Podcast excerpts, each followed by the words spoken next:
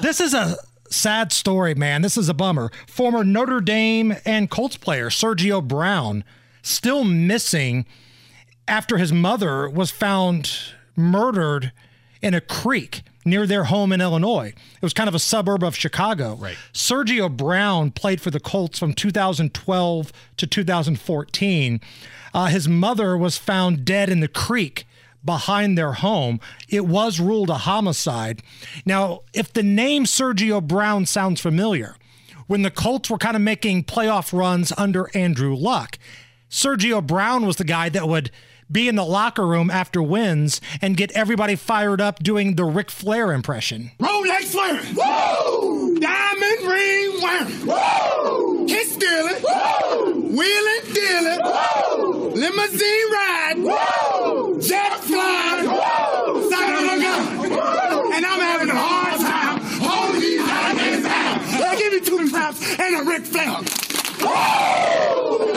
So that was Sergio Brown. He was kind of the guy that was the hype man, hype man. of those Colts teams that uh, ultimately made a run to the AFC Championship game. And if you don't know what he's referencing, if you're a wrestling fan, you know. But if you don't know what he's referencing, it's a classic promo that Ric Flair cut.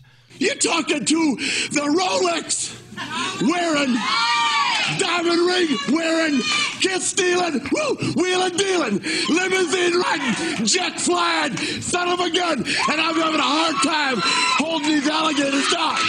Woo! Man, it's crazy. Like, We did a fraternity skit like that in college. we did. I that we that's one of the ones that we actually ran up uh, for Rush Week. Uh, we we did the Ric Flair man. Absolutely. it's crazy how Ric Flair has had this effect on like pop culture because that clip is old. Like him cutting that promo is old.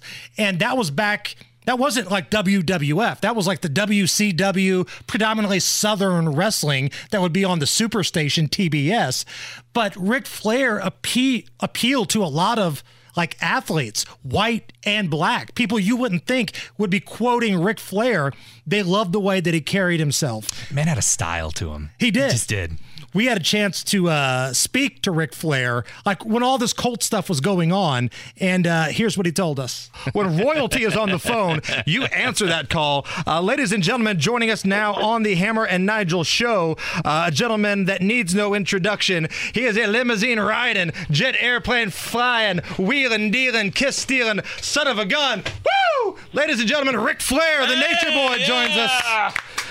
Good morning, guys, and I'm having a hard time keeping his alligators down. Yes, sir. Love it. Love it. Thank God for Sergio Brown. I tell you what, a whole new group of fans, man, have jumped on your bandwagon just because of some viral videos. I mean, did you ever think in Yeah. your wildest dreams that, you know, 17, 16 year old kids right now would be walking around in their high school football locker rooms giving Ric Flair quotes to fire people up? no, no, I didn't, but it's it's going it goes on everywhere, and then they fly me to do it for them too, so it works out both ways. So that's when we spoke with Ric Flair during the Sergio Brown kind of run that the Colts were on when he was their hype man. It doesn't sound good, Tony, but again, God is good all the time. Hopefully, this works out for the best. It's the Hammer and Nigel show.